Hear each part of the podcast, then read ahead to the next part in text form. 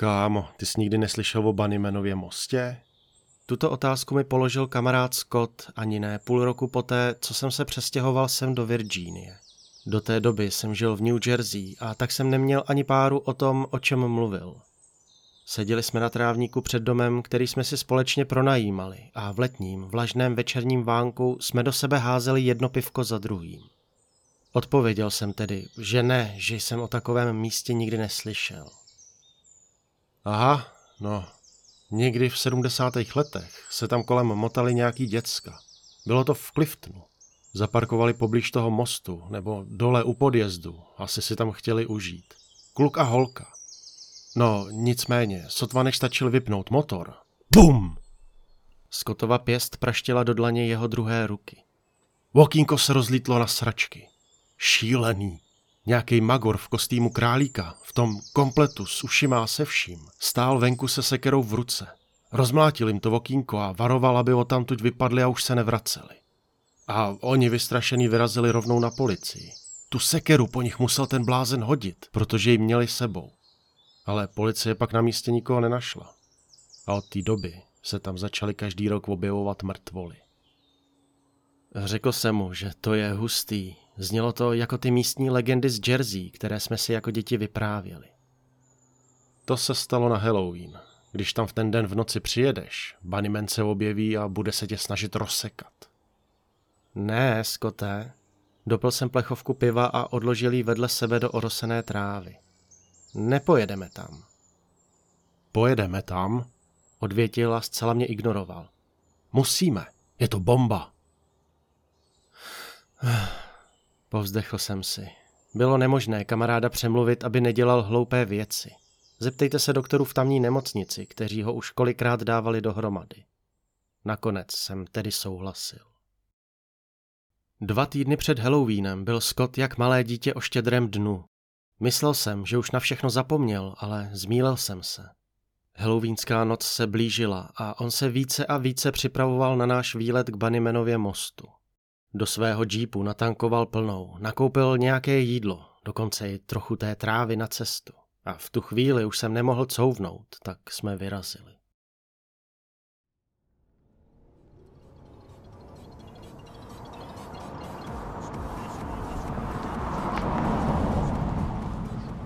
Cesta z Norfolku do Cliftonu trvala něco málo přes tři hodiny.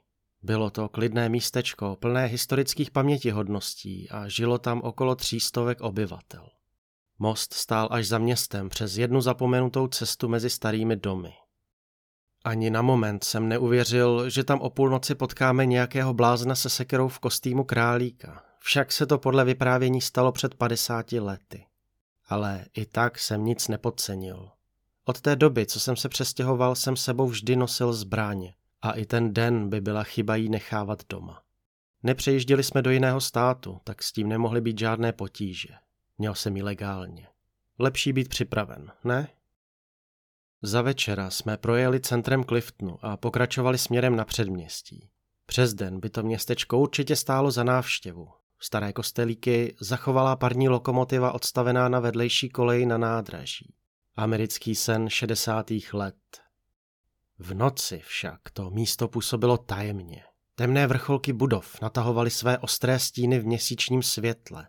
Nebylo tam žádné pouliční osvětlení, i domy uvnitř byly většinou potemnělé.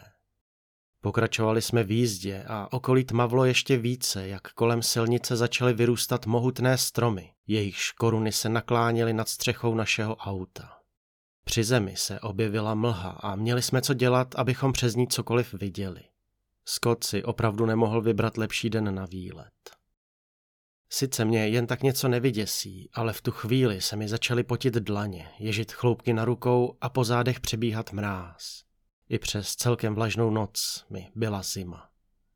Jeli jsme v tichosti, nikdo z nás nepromluvil, dokud Scott nedorazil na místo a nezaparkoval. Pak se ke mně otočil a usmál.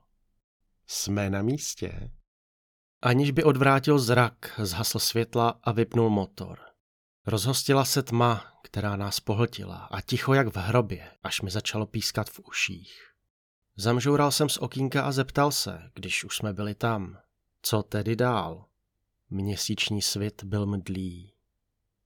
Teď půjdeme pod most, řekl a bez čekání na odpověď vystoupil a zabouchl za sebou dveře u řidiče. Vyrazil po silnici a ani jednou se neohlédl. Odmítal jsem ho nechat se venku potulovat samotného, protože se mi nechtělo s ním následující den trávit v nemocnici. Scott byl učebnicový nešika. Vyskočil jsem proto z auta a vyrazil za ním. Silnice se klikatila mezi hustými stromy ještě několik desítek metrů, než se prudce stočila. Šli jsme vedle sebe a beze slova. Za zatáčkou stromu ubilo a okolí zaplavil měsíční svit. A tam se cesta zužovala do umělého podjezdu v nízkém náspu. V tunelu byla taková tma, že v něm nebylo vidět nic, ani povrch silnice.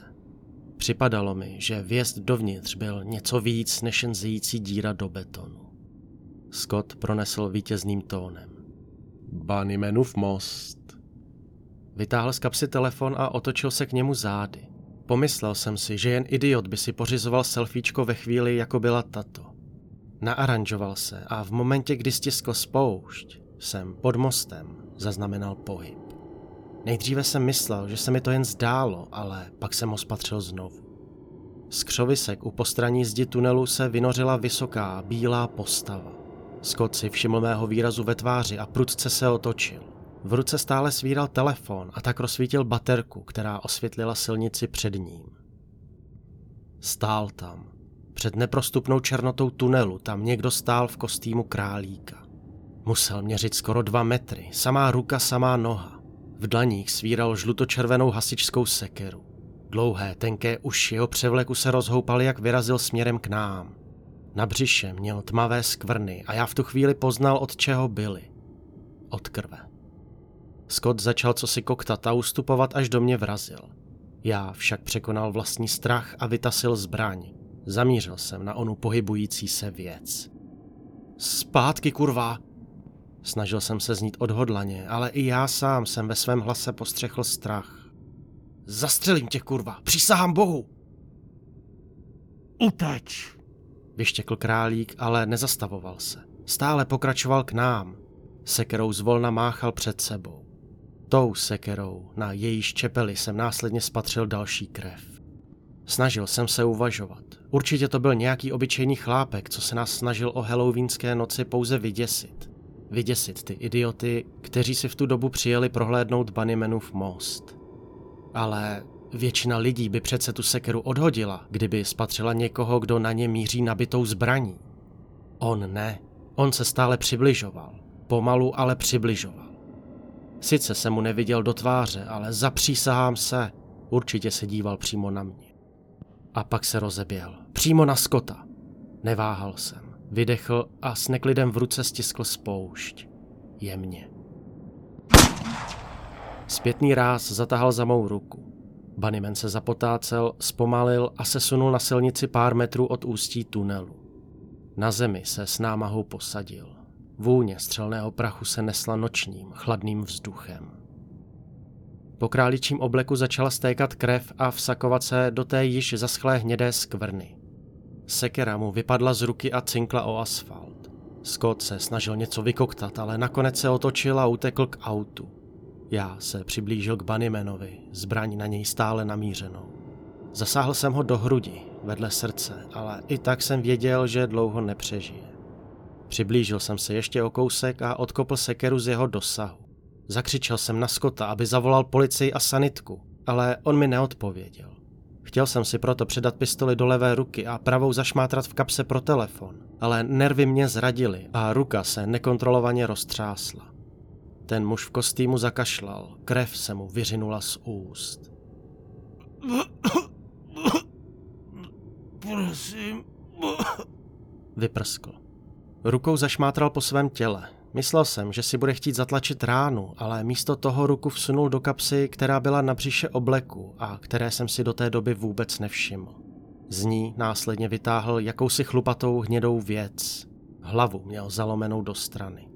Co nejvíce se napřáhl, i když to nebylo moc, a tu věc hodil k tunelu. S vlhkým žuchnutím dopadla asi půl metru vedle něj. Sundal si masku a pohlédl mi přímo do očí. Byl to mladý kluk, mého věku, spíše mladší. Nevím, co jsem očekával. Výraz šílence drogami zdevastovaného bezdomovce? Nevím, ale nevypadal jako ani jeden z nich. Prosím. Opět se zakuckal a ukazoval na pohozeného mrtvého králíka. Otevřel ústa, že bude mluvit, ale spíše jen vzlikl, což doprovázelo sípění a chroptění. Zasáhl jsem ho do plíce. Hleděl jsem tím jím ukazovaným směrem a snažil se pochopit situaci. Byl jsem v šoku. Nikdy nevíte, jak se zachováte v krizové situaci, dokud se v ní neocitnete. Na chvíli jsem opět začal vnímat i okolí. Měsíc postoupil a já byl tak schopen pohlédnout do ústí podjezdu. A spatřil jsem ohromné černé prsty, jak se roztáhly po obou stranách tunelu. Ten byl široký skoro čtyři metry a ty ruce se chytaly, nevím jak, obou jeho stran. Prsty dlouhé snad 30 čísel. Dvě malé červené tečky tancovaly v temnotě pod mostem. Měsíční svit se v nich odrážel.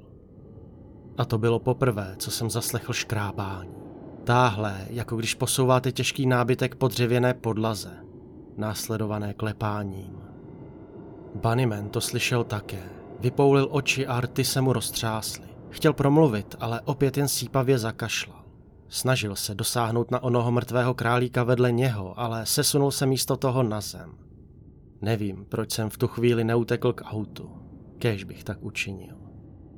Zapomněl jsem na telefon, zapomněl jsem na zbraň, popadl jsem tu mršinu, byla ještě teplá a mrštěl jí vší silou do tunelu. Nastalé ticho bylo až hmatatelné. Stínové prsty se pustily o kraju podjezdu. Zaslechl jsem nechutné křupnutí a pak se celá ta obludnost stáhla do hlubin temnoty.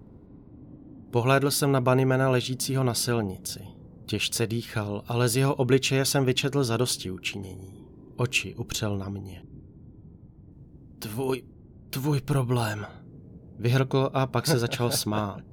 Smích se změnil v dusivý kašel a pak se ten člověk přestal hýbat. Vrátil jsem se k autu, ve kterém jsem našel Skota schouleného na zadním sedadle, plačícího. Šok pominul a já nabil plných smyslů. Zavolal jsem policii.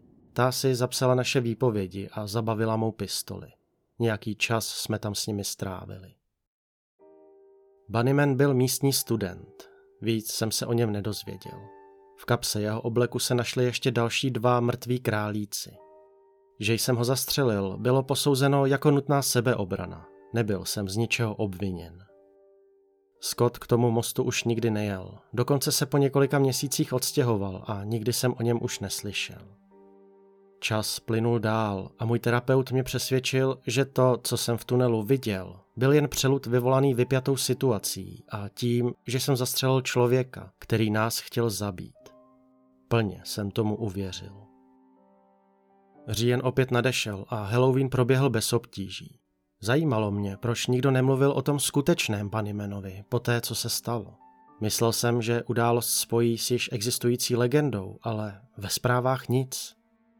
Na internetu jsem se pak jednoho dne dostal na nějaké fórum o místních legendách z Virginie a tam našel zmínku o Banimenově mostě. Většina lidí jen opakovala známé pohádky o uprchlých trestancích a psala o nadpřirozeném králíku. Avšak jeden příspěvek mi nahnal husí kůži. Letos se našlo další tělo. Ožrané. To se nestalo předešlých pět, možná šest let. Bunnyman musí být pryč. Zhrozil jsem se. Bunnyman musí být pryč. V hlavě se mi vybavil ten praskavý zvuk, jak ta věc žrala mrtvého králíka. Nyní mrtvého člověka. Ožrané tělo. Tvůj problém, Chvíli trvalo, než mi to došlo. Pak jsem většinu roku strávil cestami do Cliftonu, kde jsem si za denního světla prohlížel ten tunel pod mostem. Chtěl jsem znát každou jeho píť, než nastane říjen. Nikdo letos nezemře. Už mám objednaný kostým a koupenou sekeru. Nevím ještě, kde na Halloween seženu králíky, ale zatím mám čas. Je teprve konec června.